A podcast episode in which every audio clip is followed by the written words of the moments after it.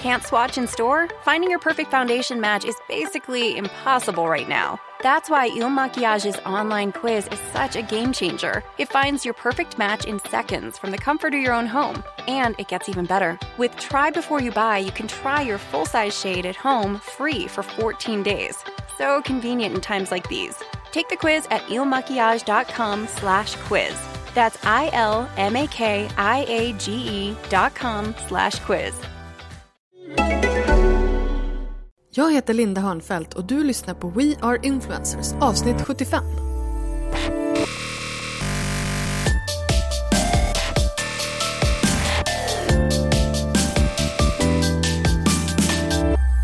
Hej och varmt välkommen till ett nytt avsnitt i den här specialsäsongen av We Are Influencers där vi sätter strålkastaren på mikroinfluencers.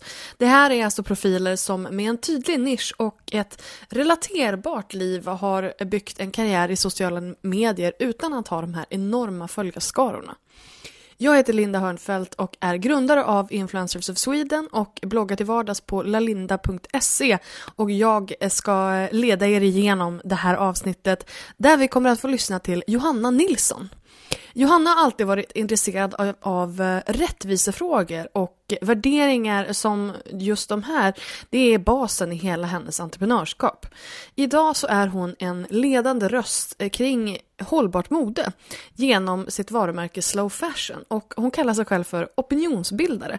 Det här är ju ett ord som är faktiskt ganska snarlikt influencer i sin betydelse. Eh, jag och Johanna vi pratar om hur man hittar sin värdegrund, om att vara good enough och eh, vikten av att vara professionell och veta sitt värde. Här kommer min intervju med Johanna Nilsson.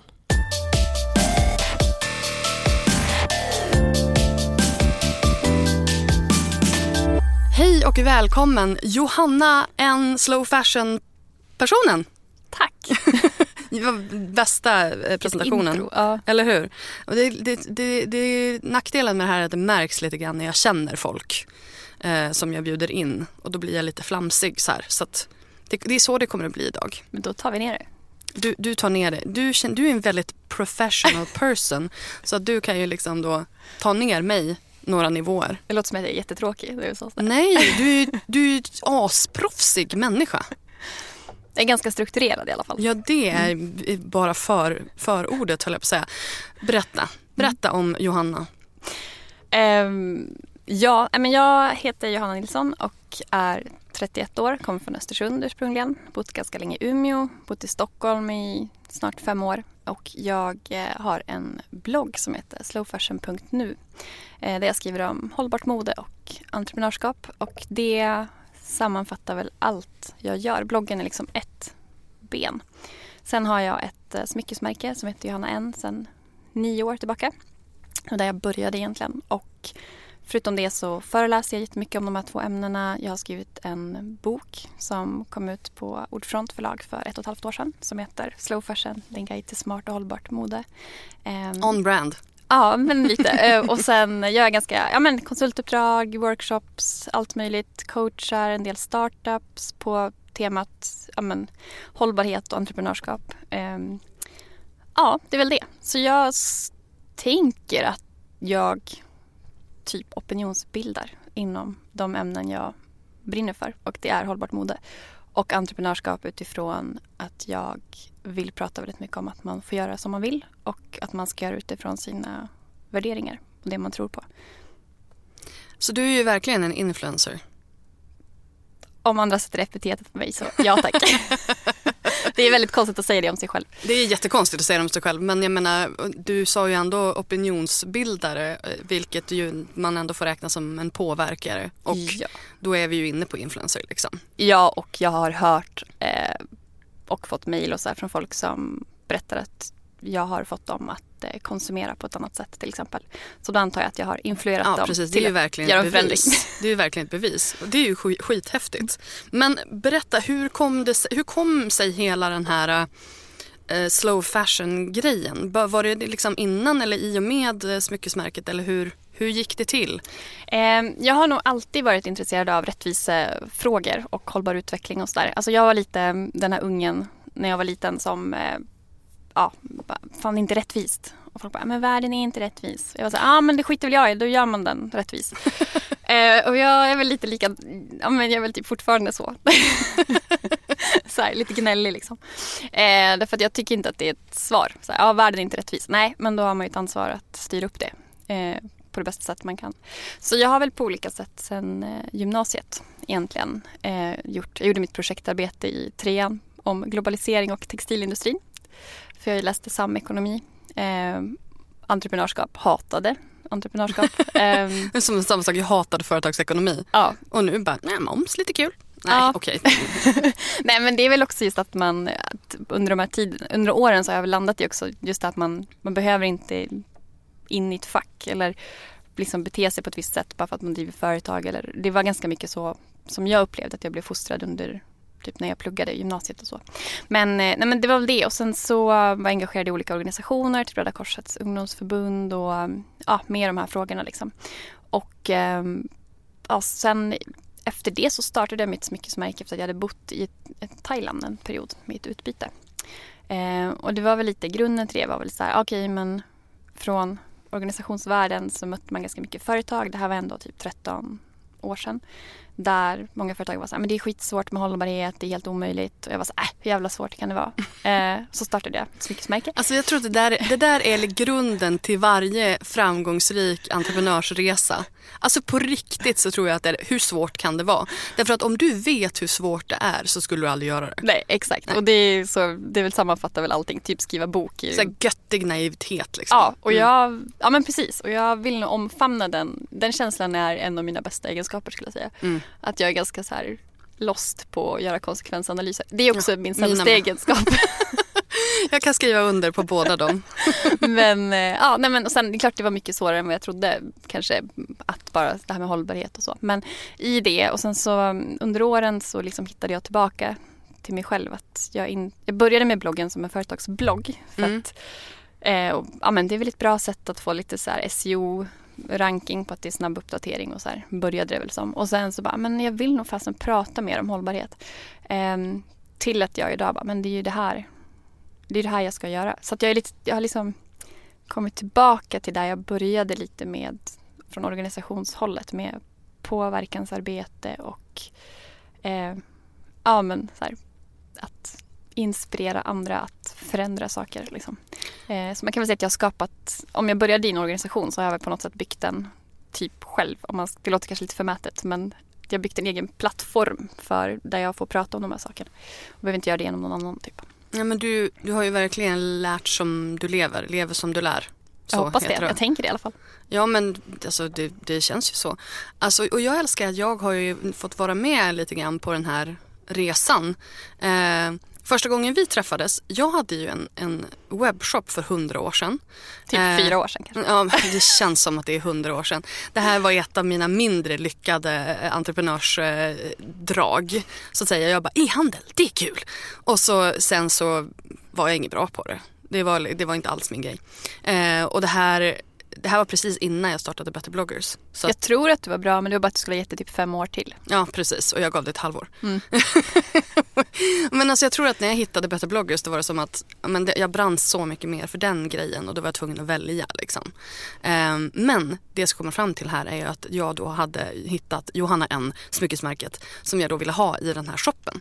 Så första gången jag träffade dig var på ett möte på mitt gamla kontor och jag minns att mitt intryck av dig, du var så otroligt liksom bestämd och var så otroligt tydlig i dina värderingar, hur saker och ting skulle gå till.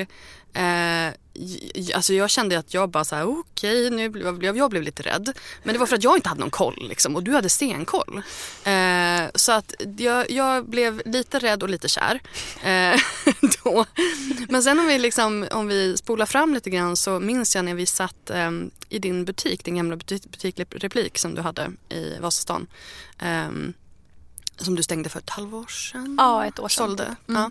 Och eh, eh, då pratade vi om just de här grejerna. Alltså just om bloggen och jag tyckte att du skulle lägga mer fokus på dig själv och prata mer om, om just de här, de här grejerna. Så det, det är så roligt att se hur det har utvecklats. Mm. Liksom, att, man har fått, att jag har fått hänga med lite på the sidelines. Så, sådär. Um, Ja, för den här bloggen, då kom den liksom som lite grann från, från, från vänster. Eh, hur, hur viktig har den varit i utvecklingen av allt det här? Um, ja, men den har verkligen varit ett, en, ett medel eller en metod för att liksom kapsla in det jag vill göra på något sätt. Um, ja, men lite det där med att det började som en företagsblogg med typ bilder på smycken och, eh, och jag liksom famlade runt ganska mycket och liksom provat mig fram på olika sätt och vis till att jag, eh, ja men lite som när vi pratade och just det här att det började liksom falla mer och mer på plats. Att jag, var, men jag vill ju prata om det här och det parallellt med att jag läste på och fördjupade mig ganska mycket i så varumärke och den typen av saker. Att, eh, vilket gjorde att allt liksom hängde ihop på något sätt. Eh, och jag tror att när man både har någon slags affärsmässig strategi, typ varumärkesarbete, det är liksom positionering, nischning, alltså det är ganska så här hardcore företagsgrejer liksom. Mm. Det tillsammans med eh, magkänsla och värderingar, eh, då föll det liksom på plats. Så när jag startade mitt smyckesmärke så det så här, när man startar företag överhuvudtaget så kommer det så jäkla många förståsigpåare som ska tycka massa grejer och tipsa. Och jag satt ju på en inkubator i Umeå första två åren och eh, det var fantastiskt i form av att jag lärde känna väldigt många personer som också startade företag och vi, vissa är jag fortfarande jättebra kompis med. Men det var också att man kom in i den här startup världen med entreprenörstävlingar och man skulle pitcha och man skulle göra exit och man skulle öka sin omsättning med 500% på ett år och ta in riskkapital och, och jag var så här, fan jag vill inte göra någonting av det här. Men mm. jag tänkte att man inte fick tycka det. Så jag kände mig bara totalt jävla misslyckad.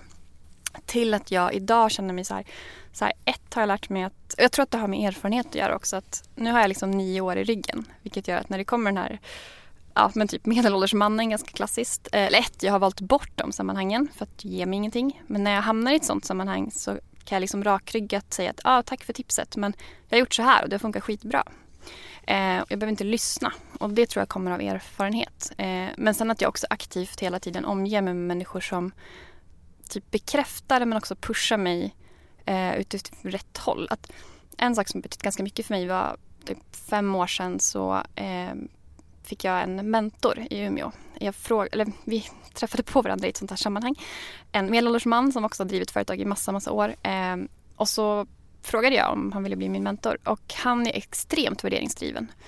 Och det var så himla skönt att få den här personen med jättemycket erfarenhet som liksom bekräftade mig i den här magkänslan i saker.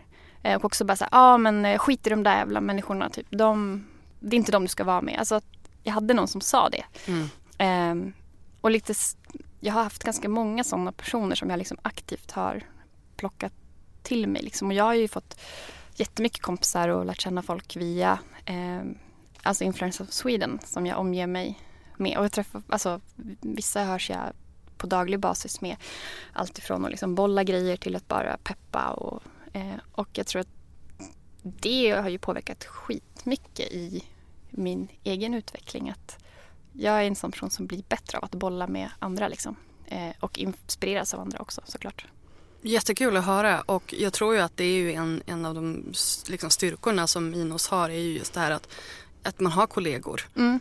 och man har människor i samma liksom, situation mer eller mindre som man kan, eh, ja, som man kan bolla med. Mm. Liksom. Men att också verkligen aktivt välja de som har samma absolut. grundvärderingar som mm. en själv. Um, och lite i samma, som, ligger, som är i samma eh, utvecklingsfas. Kanske. Ja, och absolut, jag ska säga också att det är ingen som gör samma nisch som mig men däremot kanske det är andra som eh, ja men typ som Elin Häggberg som har varit med. Vi hörs ganska ofta för att vi har liksom samma syn på vad vi vill göra. Vi är också väldigt så smala typ nischer båda två. Fast mm. vi är helt olika så har vi ändå samma typer av eh, utmaningar. Mm. Eh, så, som ju kanske inte delar med vissa andra. Liksom. Mm.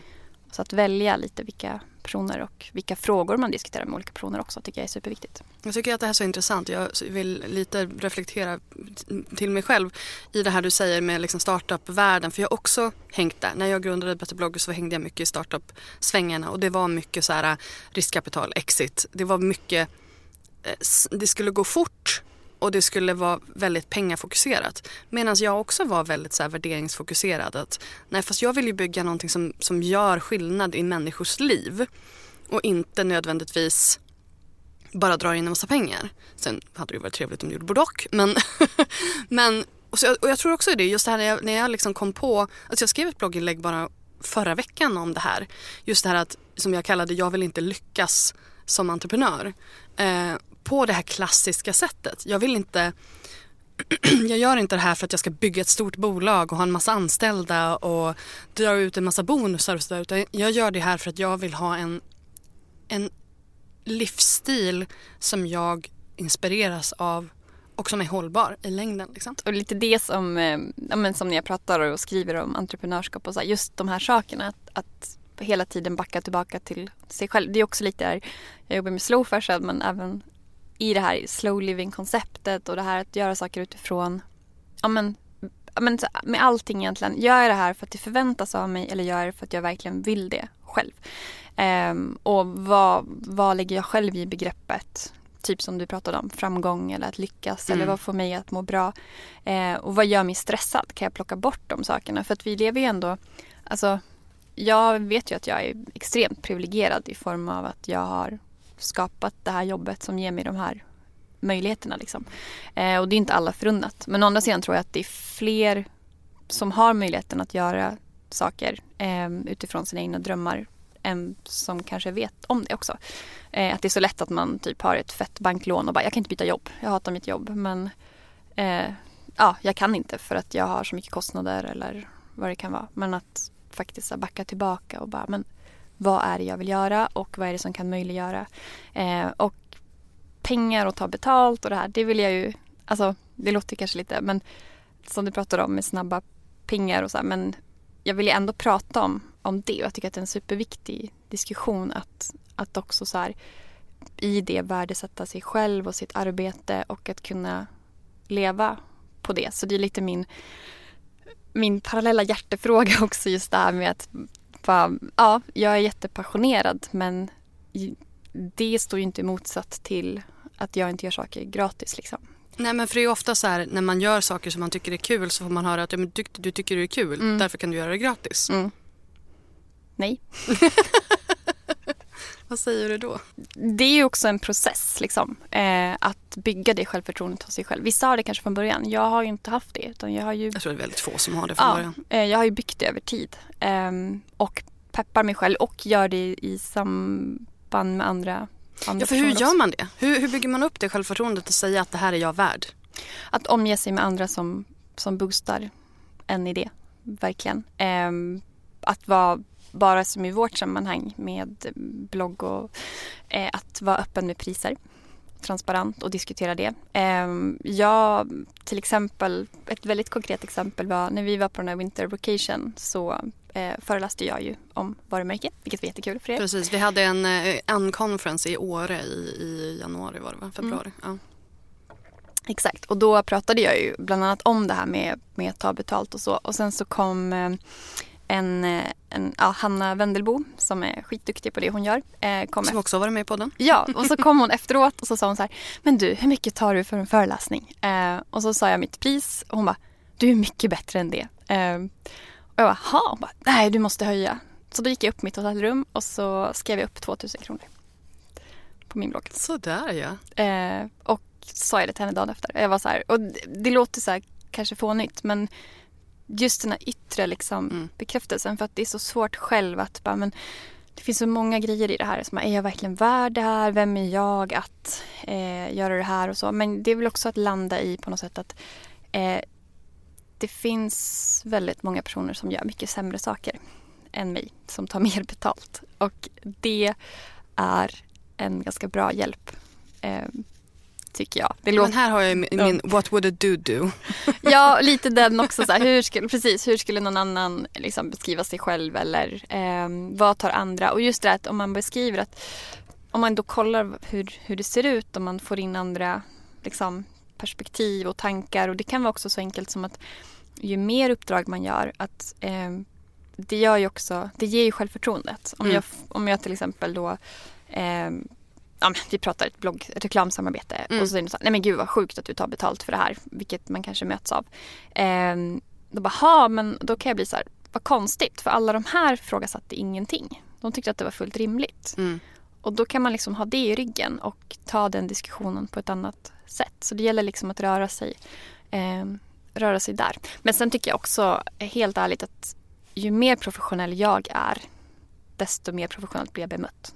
Absolut, absolut. Eh, och nu, som, det var bara några månader sedan som jag skrev ut mina priser och gjorde jätte så här, övertydligt. Jag har nästan offerter liggande på, eh, på min blogg om vad jag gör. Alltså allt ifrån att jag garderobscoachar till reklamsamarbeten till föreläsningar. Eh, det gör ju så ett, att jag har mm, slipper massa jobb, att någon hör av sig och så bara oj tar du betalt? Men också det att jag slipper den här dåliga magkänslan i att, för det är skitjobbigt att be om pengar. Mm. Eh, men hör man av sig till mig nu så vet man ju att jag inte är gratis. För jag har ju skrivit att jag inte är det. Eh, och det har... Jag skulle säga att sen jag skrev ut mina priser har jag nog nästan inte fått en enda oseriös förfrågan. Men, har du, men tror du att du har tappat någonting? Nej. Hur tänker du när du med, kring de här priserna? Lägger du dem lite högt? Lägger du dem lite lågt? Lägger du dem... För jag menar, jag tror att jag har inte tagit samma betalt för två föreläsningar två gånger på ett... Alltså, det är väldigt olika beroende på vem som beställer Mm. ehm, och också så här vad jag tackar ja till. Mm. Beroende på vad jag kan få ut av det som inte är pengar. Jag har nog ett ganska... Ja, men jag har ett pris. Jag skulle säga att jag har ett pris som är som jag kan liksom som är relevant tycker jag. Som jag har kollat av mot många andra. Allt ifrån reklamsamarbeten med alltså min nisch tillsammans med min alltså relevans tillsammans med min räckvidd. Ehm, och kvaliteten jag gör och sådär. Ehm, det tillsammans med ehm, Ja, sen är det klart att jag kan, som du säger, beroende på vem som frågar. Så jag är inte den som... Det är klart jag är bjussig också. Men Mm. hela min utgångspunkt i den här diskussionen om att ta betalt utgår från att det är jag som ska bestämma. Det är ingen annan som ska diktera för mig vad jag är värd. Eh, för det är lite det. Och jag också... Men också så här, av ett, det tycker jag också är en bra grej att ta med sig. Att det finns ett solidaritetsperspektiv också. Att om människor som är fräcka ska komma undan billigare än människor som är schyssta. Det Mm. stödjer ju inte min livsåskådning. Liksom. Eh, och det är så här, folk som då inte, som bara accepterar ens pris och betalar det utan diskussion. Det är de jag vill premiera. Mm. Jag vill inte premiera liksom de som är douchiga. Nej. De Eh. försöker hassla till sig någonting Ja. billigare. Liksom. Eh, så bara, ah men vet den. Ja. Eh, och när jag liksom känner det, då gör det också mycket lättare att inte pruta för bara, ah, fast alla de här har ju fått betala. Varför ska Ja. du komma undan? Eh, och ja, så det, det handlar väl lite om att hitta yttre faktorer som, eh, som man kan ha som stöd i den här diskussionen. Eh, för det är ganska, det är jättekomplicerat och det är skitjobbigt och man vill ju vara liksom väldigt bjussig och schysst och sen så ska man helt plötsligt vara eh, inte så bjussig känner man sig då helt plötsligt. Att någon säger, åh kan du hjälpa mig med det här? Man bara, oh, ja, jo, fast jag tar ju betalt. Och så, eh, för de flesta av oss så är det ganska jobbig vändning liksom. Absolut. Och det är, det är klart att man kan göra saker gratis eller billigare. Det som jag brukar säga då det är så här, var tydlig för dig själv varför du gör det. Vad får du istället? Får du marknadsföring? Får, lär du dig någonting? Hamnar du framför en eh, målgrupp som eh, du sen kan få jobb av? Var, varför gör du det? För om du bara gör det för att du inte känner att du är värd mer, det, den är inte okej, känner jag. Utan men om du gör den för att men det här är, du ska vara på en skola till exempel, eller du vet någon som har begränsad budget och du får ut någonting mer av det. Så visst, absolut, kör. Ehm, och sen också om du ger ett rabatterat pris, var tydlig med att det är ett rabatterat pris. Så att de inte tror att ja, men det här är mitt normala pris utan då får man ju säga att nej men nu är jag schysst mot er därför att Mm. etc. etc. Liksom. Men jag tycker överlag, alltså just det här att, att det självförtroende är ju det är nog det som jag känner att jag har det största med liksom att driva företag och det där jag känner att utvecklas hela, hela tiden och bara så men som reklamsamarbeten har jag gått från att tänkt att jag aldrig ska göra det eh, till att nu har jag liksom en, en väldigt tydlig strategi och det handlar ju mest om min egen personliga resa. Alltså från att jag har haft en tanke om att man är en sellout till att man gör reklamsamarbeten till att jag har liksom omvandlat det till att så här, men fasen det är ju jag kan stå för det så himla tydligt och så rakryggat. Eh, därför att det är en... Ja, jag ser mig lite grann som eh, och det är också någonting som jag är väldigt så här, jag tror att det också bidrar att jag har varit väldigt transparent mot mina liksom, läsare och följare varför jag gör samarbeten. Det vill säga att det är ett sätt för mig att frigöra tid till att faktiskt kunna skriva långa guider om ja, men material eller hur man ska liksom tänka som konsument och saker som folk faktiskt frågar efter. Mm. Eh, att det vill säga att jag måste hitta någon som kan finansiera det åt mig. Och genom då att jag, eh, det är kanske är ett privilegium, jag vet inte, men också det här att jag har ju också en nisch, som jag skriver om hållbart mode så är ju det en...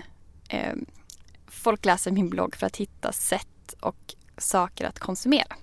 Man vill liksom hitta bra alternativ eh, mm. att köpa istället. Så mm. man är ganska peppad på eh, köptips. Liksom. Eh, vilket gör att, och det finns skitmånga bra företag. Så att jag ser mig själv lite som en mellanhand som kopplar ihop de här asbra värderingsdrivna företagen som jag tycker är jättebra och jag ser till att de hittar nya eh, personer och personer som letar bra företag att stötta. Eh, och jag kopplar ihop dem och jag tar betalt för det därför att företaget kommer tjäna pengar och det är klart att de ska betala för det. Men också att de pengarna möjliggör för mig att fortsätta driva de här frågorna. Eh, och det är, ganska, det är bara de senaste månaderna som jag mer och mer har liksom landat i den här processen. Eh, och också, ja men så här, ja, jag skulle kunna göra det här i form av att jag var anställd av en organisation som vi pratade om i början eh, kring konsumentfrågor. Eh, men när jag inte har en extern finansiering som man skulle ha om jag var anställd någonstans. En lön? Exakt, en lön. Så måste jag hitta den någon annanstans ifrån. Mm, och då mm. måste jag vara eh, kreativ i det. Och just det här att när man börjar se sälj som en service. Det är då man också kommer över liksom den här tröskeln att det är så jobbigt eller att man typ kränger grejer, att man hasslar. Eh, och jag ska säga att det som är så himla häftigt är att jag har aldrig någonsin fått en, en negativ kommentar på något reklamsamarbete. Utan jag brukar få så här, åh tack, det är det här jag har letat efter mm. eller Då eh, gör man ju rätt. Ja men det, jag tror att det är också för att jag väljer ganska, jag är ju, jag hoppas och tror att alla fattar att jag inte jobbar med vem som helst. Liksom. Hur tänker du då? Vad är din strategi när du, när du väljer samarbetspartners? Att det är företag som jag till 100% tror på. Ehm, jag vill att det ska gå bra för dem. Jag tycker de är skitduktiga. De är värderingsdrivna. De är... Jag vill också att det är... Jag jobbar bara med företag som jag känner. Alltså i form av att jag vet hur de har tänkt kring saker. För mig handlar hållbarhet väldigt mycket om... Eh, alltså det är en ganska djup diskussion. Eh, det är mycket avvägningar om man jobbar med produktion till exempel. Eh, det är mest kläder då som jag mm. eh, gör, eh, eller pratar om. Och eh, då vill jag prata om... Jag vill kunna ha en dialog liksom med företaget eller märket om de har valt typ det här materialet för att de har noll koll eller om de har valt det för att det var det minst dåliga. Eller, alltså, Ja men du vill veta liksom ja. deras, deras, eh, deras strategi helt Exakt, enkelt. och deras värderingar och deras liksom, tankar och ja. att vi är grundläggande i, i dem. Liksom. Mm. Eh, och det, det är ganska mycket researchjobb med andra ord. Absolut. Eh, och i det så har jag ju, jag gör ju både liksom klassiska reklam samarbeten i form av inlägg och så här. Eh, men sen har jag också en eh, tipslista med hållbara shoppingtips där jag samlar massa olika företag. Mm. Som, och det är som i form av annonser. Men den listan, den idén till den listan tillkom ju för att jag insåg att det fanns ett behov. Så att om man utgår liksom från andra hållet. att Jag fick väldigt ofta mejl och frågor när jag föreläste och kommentarer på Instagram och bara, men vad ska jag köpa då? Så här, Hej, har du tips på något bra strumpbyxemärke? Eller, ja men nu letar jag typ det här. Vad, vart kan man handla då? Mm. Eh, och då kände jag bara så här, gud vad skönt om jag bara kunde skicka en länk. Ja. Eh, och då liksom föddes idén, så här, men fasen, det är ju ett sätt att finansiera eh, ja. bloggen. För att, då kan man tänka, ja visst jag skulle kunna göra det gratis, men samtidigt så här, jag hjälper ju företag att tjäna pengar. Eh, och i det så kanske jag inte ska göra det. Alltså, det är inte helt orimligt då att de ska betala mig lite som tack för den hjälpen. Nej men absolut inte. Och det här handlar ju också väldigt mycket om anledningen till att de betalar dig är ju på grund av det varumärke som du har byggt upp och som också backas av alla de här värderingarna och att, att du är så värderingsdriven. Eh, och det här är ju anledningen till att just den här nischgrejen är så himla viktig. För att för jag kan ju, jag kan ju känna så här att en mikroinfluencer som, som du som är liksom superstor i din nisch men kanske som helhet eh, inte kanske går att jämföra med Kinsa liksom. men då är ju hon mycket bredare i, på alla sätt och vis. Liksom. Men, eh, men just det här att du får ju liksom en expertroll som du kan använda på så många andra plan än bara dina sociala medier. För som sagt, alltså du föreläser, du har skrivit en bok, eh, sådana saker. V vad skulle du säga till liksom de som säger, ja men jag vill, jag vill starta en blogg eller jag vill bli en influencer. Vad skulle du säga till dem? Eh, ja men att välja såklart ett ämne, eller ja men så här, gå till magkänslan och välja liksom vad man vill göra och fundera. Det är ju skit, alltså det är väl återigen så att typ självförtroendet. Jag kan väldigt enkelt säga nu så här, att ja, men jag gör det jag själv tycker om. Eh, sen är jag väldigt strategisk i, eh, i det. Alltså så här, det är en slump att jag gör det jag gör. Men sen nu handlar det ju om strategi. Liksom, mm. vad, när jag gör saker eh, och professionalism. Liksom. Eh, men att inte fundera så mycket på vad andra vill ha utan att se Alltså, hur ska jag förklara? Jag skriver om hållbart mode och entreprenörskap därför att det är det ämnet som jag brinner för. Sen är jag så pass strategisk att jag kollar ju vad folk vill veta. Så det är ändå en dialog med mina... Ja, men om jag får Absolut, en fråga, men då har du ju redan avgränsat din målgrupp. Exakt, exakt. Och det är så här, vad folk frågar efter. Bara, Hej, jag funderar på det här. Man bara, ah, men Ingen skriv... kommer till dig och ber om mattips Nej, eller tränings... Nej, då skriver jag upp det som ett så här, men fan det är klart jag ska göra ett inlägg om eh, om det här. För det ja. verkar ju vara något som folk är jätteförvirrade kring. Liksom. Mm. Och det, de inläggen kräver ju ofta så här supermycket research av mig. Eh, så timmar verkligen. Eh, för Lite att, journalist också. Ja men lite så här, för att det blir ju snårigt liksom. Mm. Eh, men eh, och då tänker jag att men då är det nog min roll att jag ska lägga den där tiden på det som andra inte hinner eller kanske kan för att man inte har liksom, kunskapen eller ja, intresset liksom, att lägga typ sju timmar research på att kolla upp allt om något. Men har du inte tänkt på att du skulle kunna ta betalt för det? Från, direkt från dina läsare liksom? För det känns ju som att du sitter ju på kunskap som många vill ha eller behöver. Alltså folk, de som har köpt din bok eller alltså jag tänker just på det här alltså hållbarheten i att ha annonsörer som inkomstkälla. Eller om man ska gå direkt på sin, sin publik. Jag har provat det. Jag har en Patreon, alltså en sån läsarfinansierings. Mm. Eh, men jag har nog, så jag rullade ut den lite så här, hej ni får jättegärna Ja. Ja, så här, swisha om ni tyckte det här inlägget var, var ja. bra. Vilket det ramlar in liksom lite grann så. Någon typ 20 spänn eller alltså. Men jag har... Inga, du blir inte rik på det? Nej och jag har inte jag har inte haft energin att bygga liksom särskilt material för som jag tror att man kanske behöver ha för, för att få det att, att lyfta. Liksom. Ja. Um, så att jag har nog funderat på att kanske ta bort det. För, men det har nog också att göra med att jag har fått så pass bra output på eh, reklamsamarbetsgrejen. Liksom. Mm. Eh, vilket också så här, helt fantastiskt. Jag gjorde verkligen en, en typ en, en vad ska man säga, eh, jag mejlade kanske 20, 15 företag för några veckor sedan och jag tror jag fick ja, men, kanske tre nej. Eh, varav en var väl så här, vi jobbar inte med den sortens marknadsföring inom citationstecken. Eh, medans... Eh, Nej, ni är lite korkade. Ja, medans typ så här, nio andra bara, jättegärna. Gud vad bra idé. Vi gör jättegärna någonting. Och hur, hur pitchade du det då? Eh, jag la ganska mycket tid på det mejlet till alla. Eh, jag skrev väldigt tydligt vilken målgrupp man når. Eh, vad de får ut av det. Vem.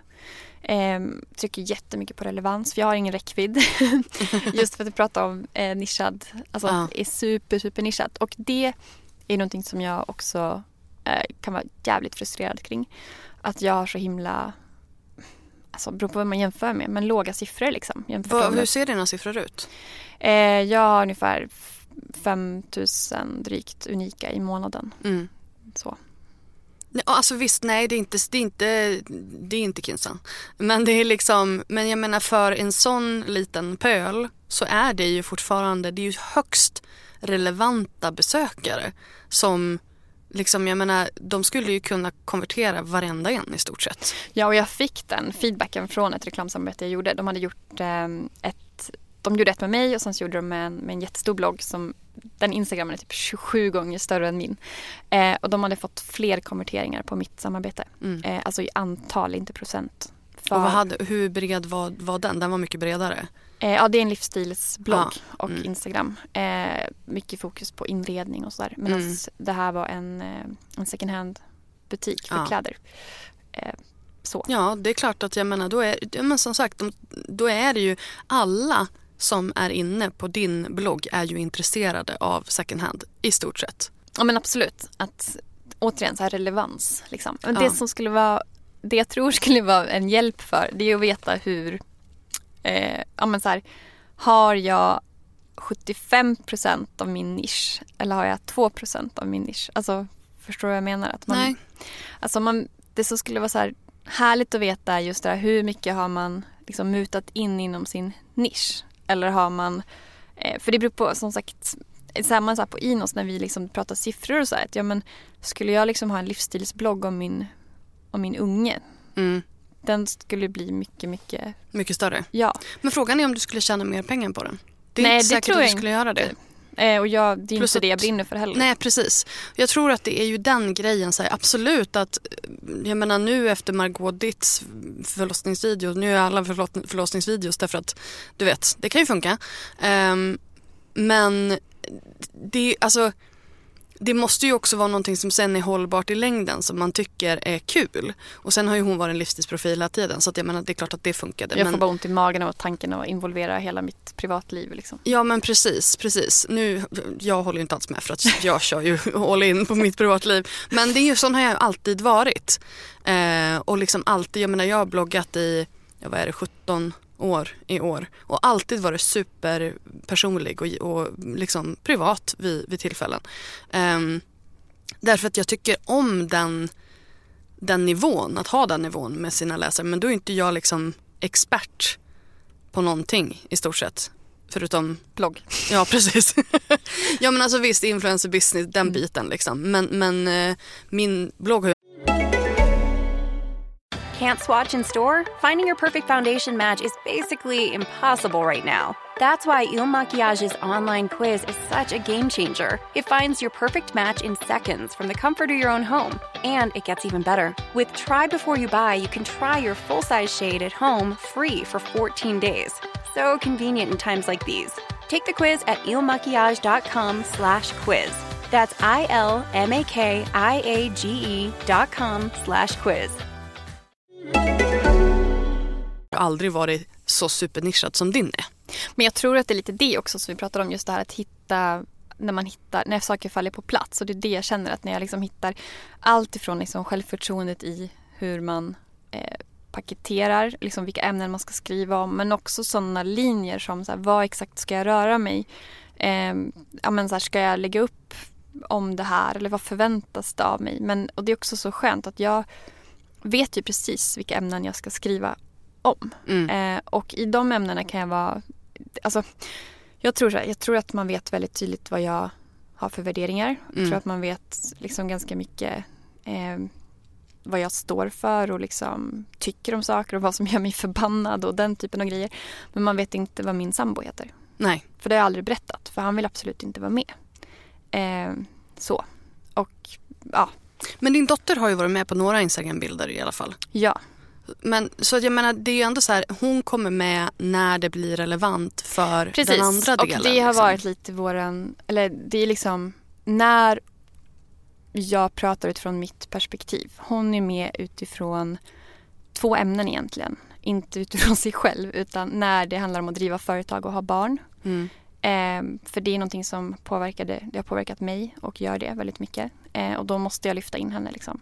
Eh, och sen eh, alltså hållbart mode för kids. Och det är också någonting som många frågade efter. Mm. Eh, och liksom var så här, men nu när du har fått barn, nu måste du skriva om hur man ska tänka kring barnkläder. Mm. Och jag tänkte ju skitmycket kring det och gör fortfarande hela tiden liksom, eftersom det är mitt jobb. Och det där är ju ett exempel på hur ditt, hur din nisch på något, något vis också förändras med ditt liv. Absolut, men jag har ju aldrig skrivit liksom hur jag skriver ju inte om hur, alltså Du skrev ingen förlossningsberättelse? nej absolut inte. Däremot så här, hur, vi, hur vi tänkte kring prylar.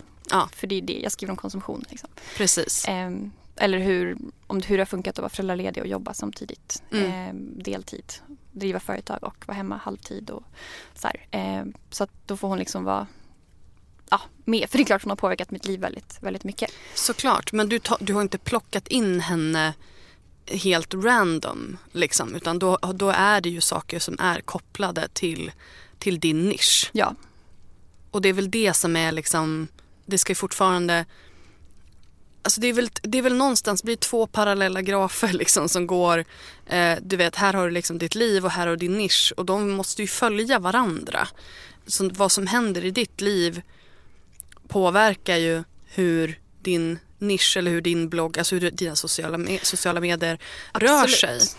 Ehm, men inte att det liksom sticker iväg så.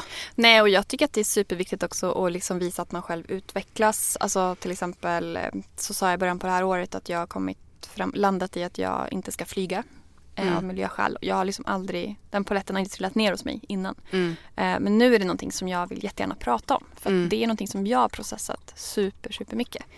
Eh, Min hund äter och dricker i bakgrunden. Så att, men det här är, jag tror att ni är vana nu kära, kära lyssnare.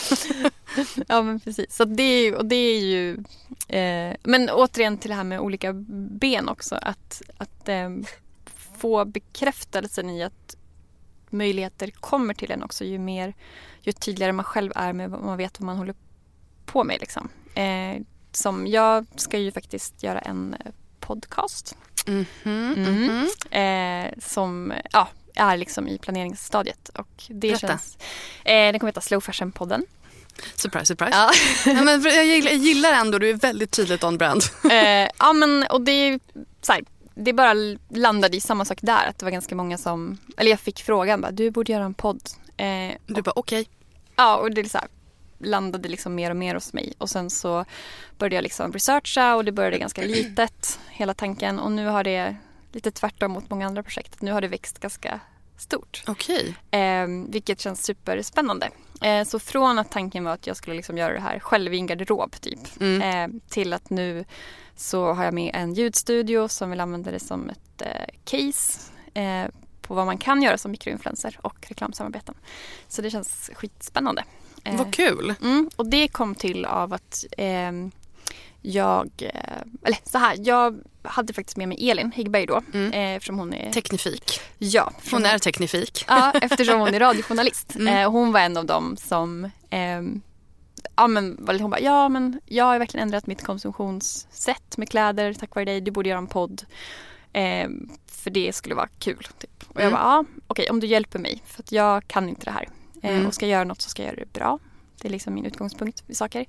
Ehm, och då började vi, gjorde pilotavsnitt och sen så vi bara, måste ha en studio. Så fick vi tips på Beppo ljudstudio som gör ganska mycket olika poddar och radioprogram och så här. Så mejlade vi dem och eh, fick ett möte deras liksom hyra av studio var så väldigt långt ifrån vår nollbudget. men de var så här, fast samtidigt vi kan också tänka oss, eh, vi skulle behöva göra ett case kring mikroinfluencers. Eh, Mm. Mm. För att de har jobbat med radioreklam väldigt länge och väldigt mycket och det ju, funkar ju inte längre. Nej. Eh, så de liksom bara, men vad kan man göra i ett väldigt nischat sammanhang? Mm. Och hur kan man jobba med eh, samarbetspartners? Och hur kan man väva in det?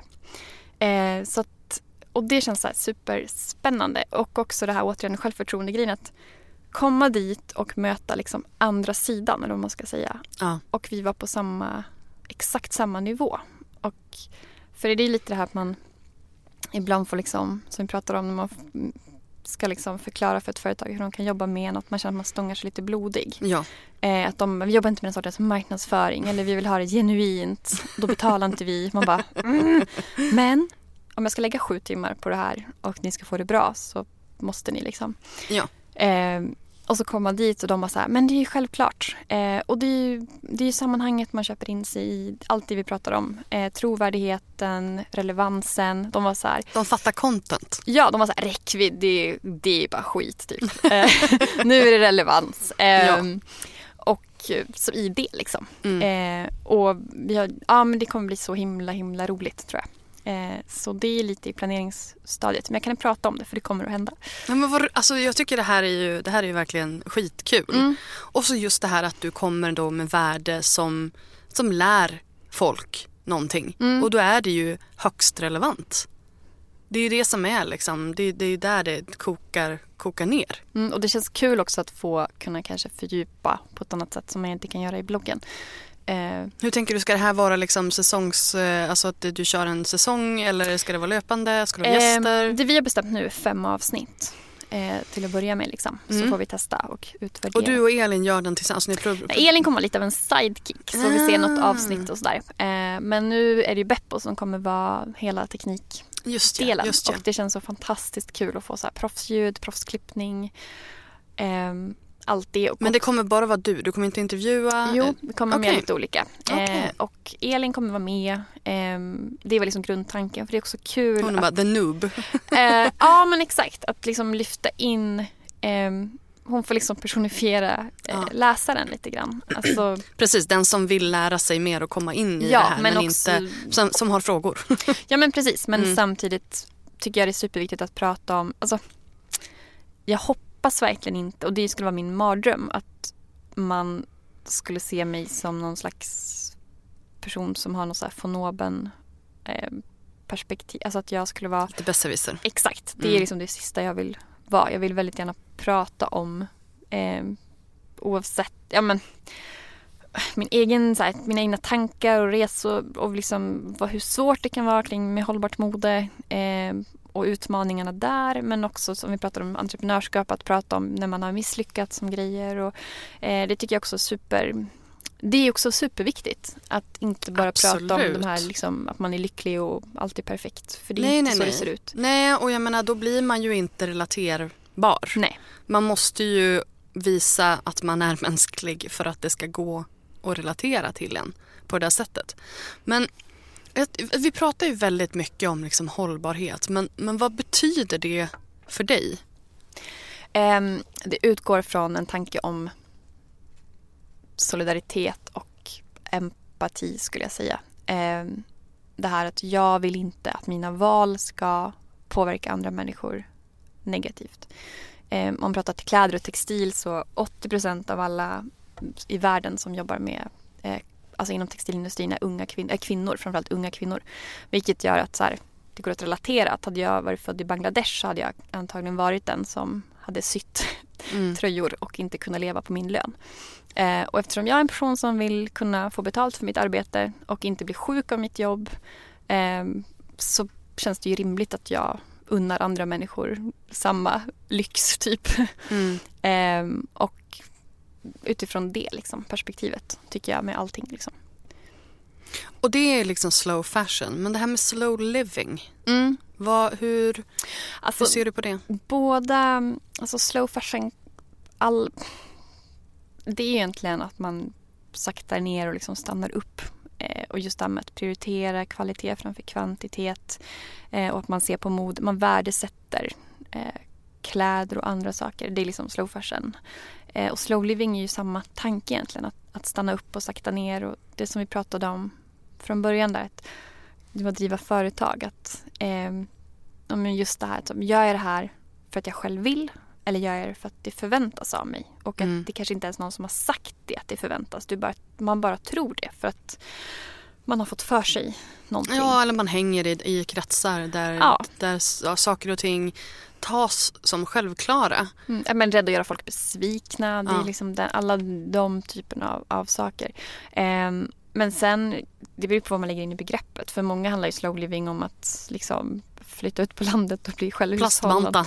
Ja, och jag är absolut inte en sån person. Och, eh, men jag vill ändå liksom toucha Kvali- lite. kvalitet före kvantitet. Exakt, och, liksom att, och med det begreppet också kapsla in vi pratar om just den här, liksom, vad är kontakten mellan typ entreprenörskap och hållbart mode?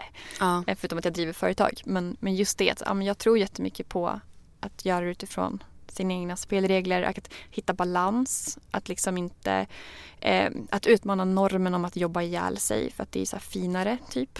om man driver eget. Eller hur, att stress är någon form av... Eh, Egen syfte typ. Ja, och, no, och, och lite så här eh, en eh, statusgrej. Exakt. Den som jobbar typ mest är bäst. Precis, den som, den som jobbar ihjäl sig först vinner. Mm. Och det är också så här, jag bara, ja fast då jobbar man ju antagligen ganska korkat. Ja, hur Nej, jobbar men- man bättre då? Nej men att, ja, men återigen så här, stanna upp. Typ, ehm, ja, men som idag så har jag, nu har jag faktiskt varit ledig fyra dagar. Så här, inte kollat Facebook eller någonting. Det är också Du har varit helt påskledig. Exakt. Jag har Eh, inte kollat mejlen. Eller jo, kanske någon gång. Men Mm. inte så här. I vanliga fall så har jag min mail-app uppe Mm. hela tiden på datorn. Ehm, men nu har jag faktiskt haft den nedstängd och så bara kollat då och då och stängt ner. Mm. Så att för mig var det Mm. liksom paus. Ja, men verkligen, och så här, ja, men just det att så här, pusha sig själv att vara offline och inte vara beroende av liksom. För mig handlar det ganska mycket om ett test också. Så här, att se om jag, ja. För det är så alltså jag är ju beroende. Nu har jag liksom öppnat upp Facebook och allt igen efter fyra dagar och nu sitter man ju och kollar hela tiden liksom. Eh, och jag har, nu har jag, vet inte vart jag ska börja med alla grejer. Jag är skitstressad men ja. men just det här att bara typ börja dagen med att och det här är ju också en process att träna på också, vilket jag blir bättre och bättre för varje år. Men att bara, okej vad är det viktigaste idag? För mig var det så här, packa ordrar, göra den här podden och sen ska jag göra ett blogginlägg. Ja. That's it. Och sen får allt annat bara tryckas åt sidan och så gör jag resten imorgon. Eh, men att så här, bara jobba smartare liksom. Ja. Och att så här, hela tiden identifiera vad...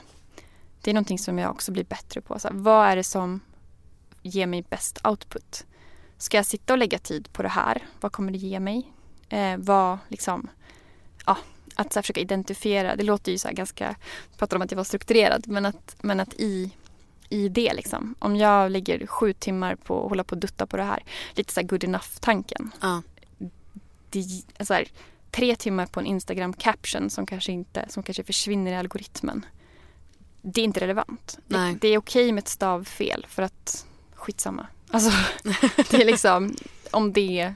Man likar och går vidare ändå. Ja, alltså effekten. Man måste liksom tänka vad ger bäst, Ja. bäst effekt liksom. Och så här, lära sig processer som är eh, ja, smarta liksom. Jag gillar den här tre grejer om dagen, för jag har läst på fler ställen. Just det här att välj ut de tre grejerna som är viktigast att få gjort Mm. den här dagen och, och sen, sen är det bra. Mm. Eller liksom det, det som du gör utöver det, det är, det är plus. Mm. Plus i kanten.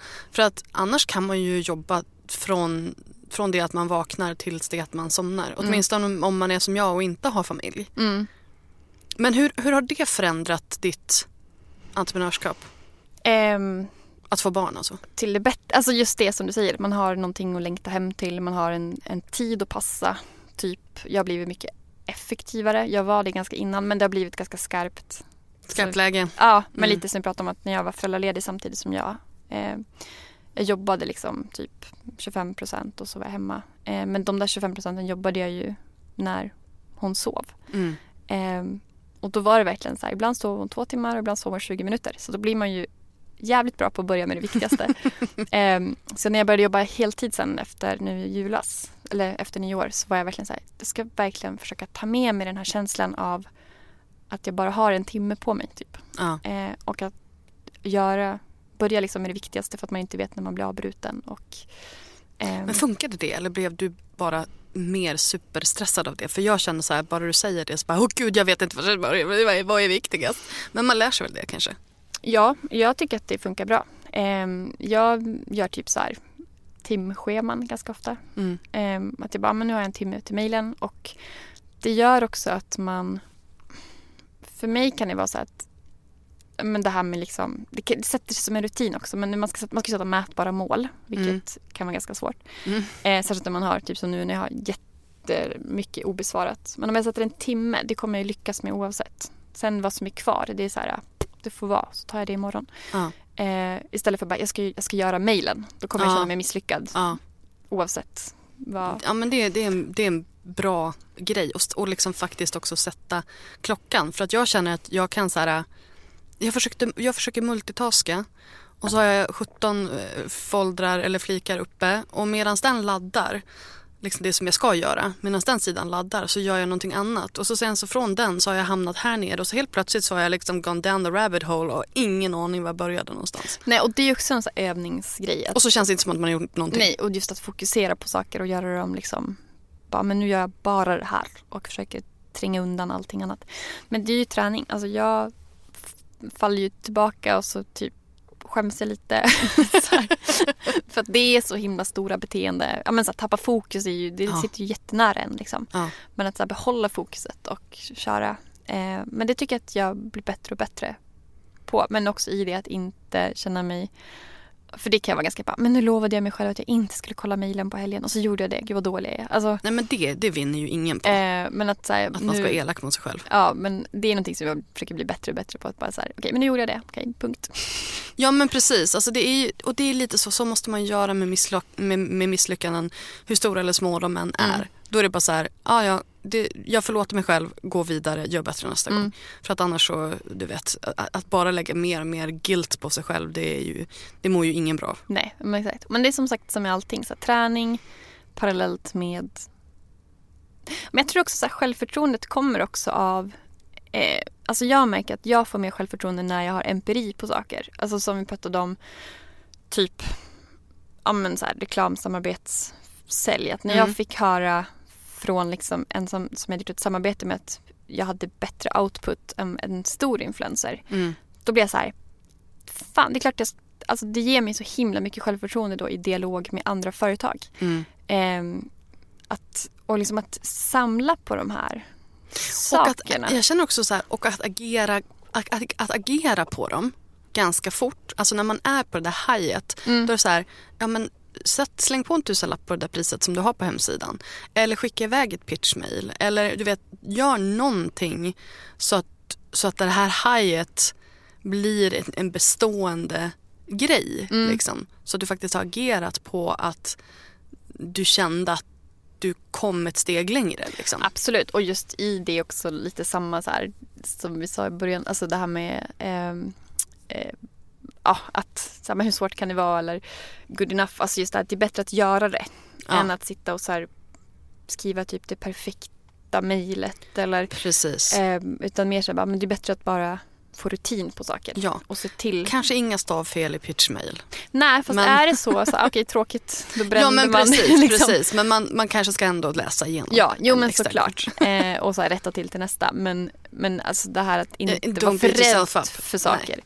Utan att så här, kasta sig lite ut och sen så kan man korrigera det på, på vägen. För att i det också så här att hade, jag, hade man väntat på att allt skulle vara perfekt då hade man ju aldrig kommit igång. Plus att man utvecklas över tid. Alltså, jag menar, jag, ty, alltså jag, får ju, jag tycker ju så här, ju bättre jag själv blir eller liksom mognar, det gör ju också att jag eh, kan tycka Ja men så här, det kan ju vara att jag har hållit en föreläsning några gånger och så kan jag bara känna att efter föreläsningen så bara, fan det här gick ju inget bra, det här gick jättedåligt. Och så backa tillbaka till sig själv och så bara, men gick föreläsningen dåligt? Eller är det jag som börjar känna mig klar? Alltså att jag behöver utveckla den. Ja. KBT sig själv lite grann. Ja men mer så här, att den är fortfarande lika bra som första gången jag höll den. Ja. Men under de här gångerna jag har hållit den så har jag processat fram nytt material och insikter eller liksom saker som jag skulle vilja ta upp. Mm. Ehm, eller bara, åh det skulle vara schysst att ha en grafik med här. Alltså vad som Ja. helst. Och då är det så lätt att fastna i att man har misslyckats. Fast egentligen handlar det om att man själv har Förbättrat. ja, och utvecklats Ja. och vill ta det till nästa nivå. Precis. Liksom. Men jag tror också på det här som du säger, alltså good enough, alltså better done than perfect. Mm. Alltså just det här att det är bättre att faktiskt, det är ingen som kommer att märka Alltså, det är ingen som kommer att märka liksom, om, om det inte blev perfekt. Om det inte blev som du hade tänkt dig. Mm. Jag höll en föreläsning för inte så länge sedan eh, och jag tyckte att jag var så här, jag kom av mig och jag var liksom så här, jag, jag, det var inte min bästa, min bästa gång om man säger så. Och när folk kom fram till mig efteråt och bara gud vad bra det var, jag lärde mig så himla mycket och, du, du, du. och då var det så himla lätt att jag bara "Åh, nej fast alltså oj oj oj, oj jag, jag tycker inte att det var så bra och, och du vet sådär. Då är det så bara, men håll käften, lyssna på vad de sa. De märkte inte, de visste inte hur det skulle ha varit egentligen. Utan de kom därifrån och hade ny kunskap och de var peppade på det. Så liksom, rid på det. Och eh, nästa gång blir bättre. Liksom. Ja, det tror jag verkligen. Och sen också att eh, ja, men gå tillbaka till det här lite grann. Så här, vad skulle andra ha? Ja, men så här, lite att jag vet ju vilken hög...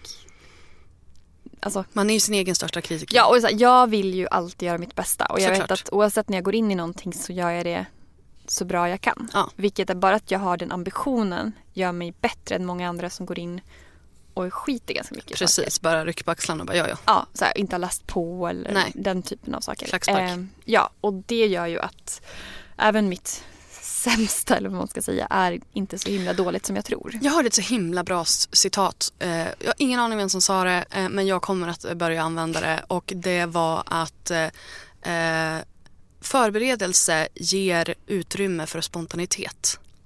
Och det tycker jag var så bra.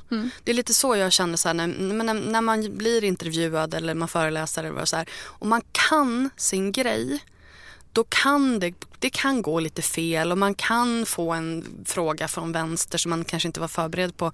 Därför att man är så grundad i det man kan och i, i sina värderingar. Och det måste du känna också. Alltså just det här att det spelar inte riktigt någon roll vilken fråga du, du får. Om du inte har förberett dig för just den frågan så går du bara tillbaka till värdegrunden. Har man den värdegrunden så går det inte riktigt att rucka på en.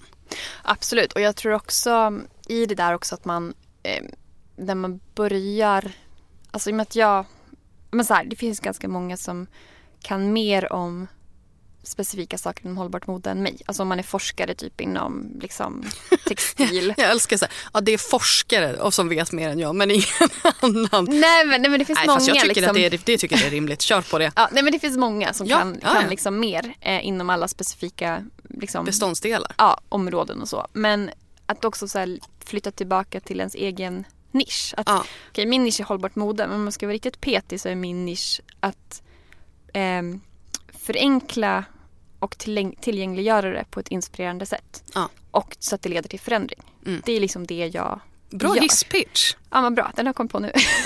Behåll den för den var bra. Ja, nej men just det här att så här, ja, men om man vill veta exakt hur eh, polyester är uppbyggt i form av molekyler, då är det inte mig man ska fråga. Nej.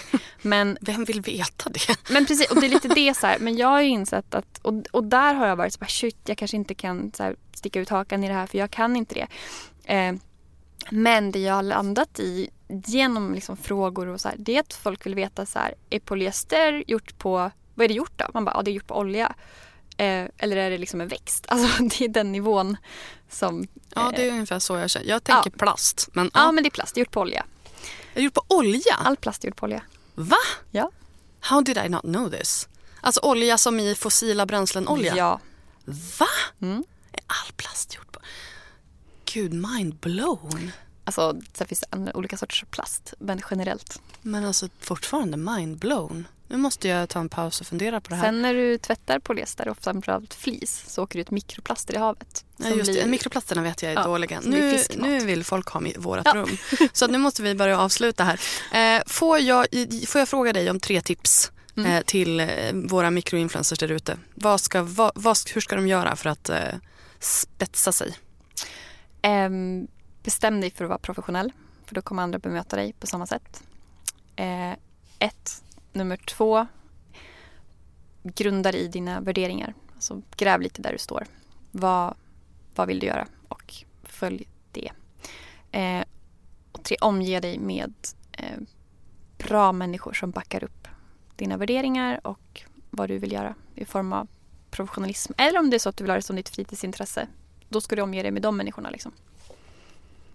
Jättebra. Tack snälla Johanna för att du var med. Tack snälla för att jag fick komma. Du har precis hört ett avsnitt av We Are Influencers, en podcast från Influencers of Sweden. Glöm inte att gå in på iTunes och lämna ett omdöme eller ett betyg på podden om du tyckte om den. Det hjälper fler att hitta till podden. Så tack för det! Har du några frågor eller någon kommentar angående podcasten så är du välkommen att besöka vår Facebook-sida eh, Influencers of Sweden eller hitta oss på Instagram eller Twitter. Där heter vi Influencers SE. Jag heter Linda Hörnfeldt. Tack så mycket för att du har lyssnat. Vi hörs nästa gång. Hej då!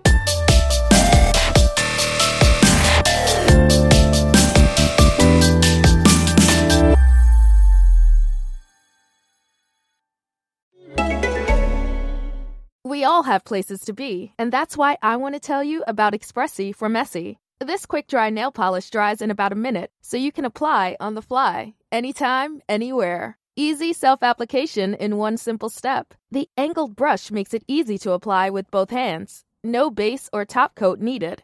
Even better, Expressi has a vegan, eight free formula. There are 40 unique shades to choose from. Mix and match whatever the moment, whatever the mood. Learn more at Essie.com.